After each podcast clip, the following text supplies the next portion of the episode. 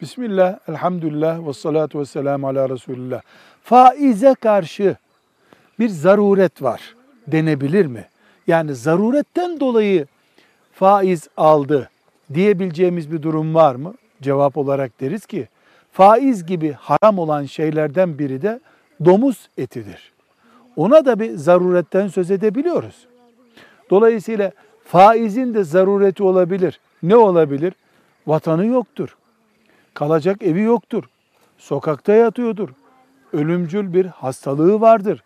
Yani Müslümanın iş geliştirmek için, daha müreffeh yaşamak için bir zaruretten söz etmesi mümkün değildir.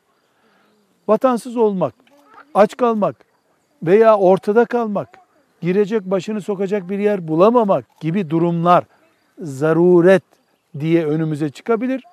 Bu zaruretler ne kadar gerçekten zarurettir ya da zaruretin ismini kullanmaktır. Bunu herkesin kalbindeki iman belirlemelidir. Velhamdülillahi Rabbil Alemin.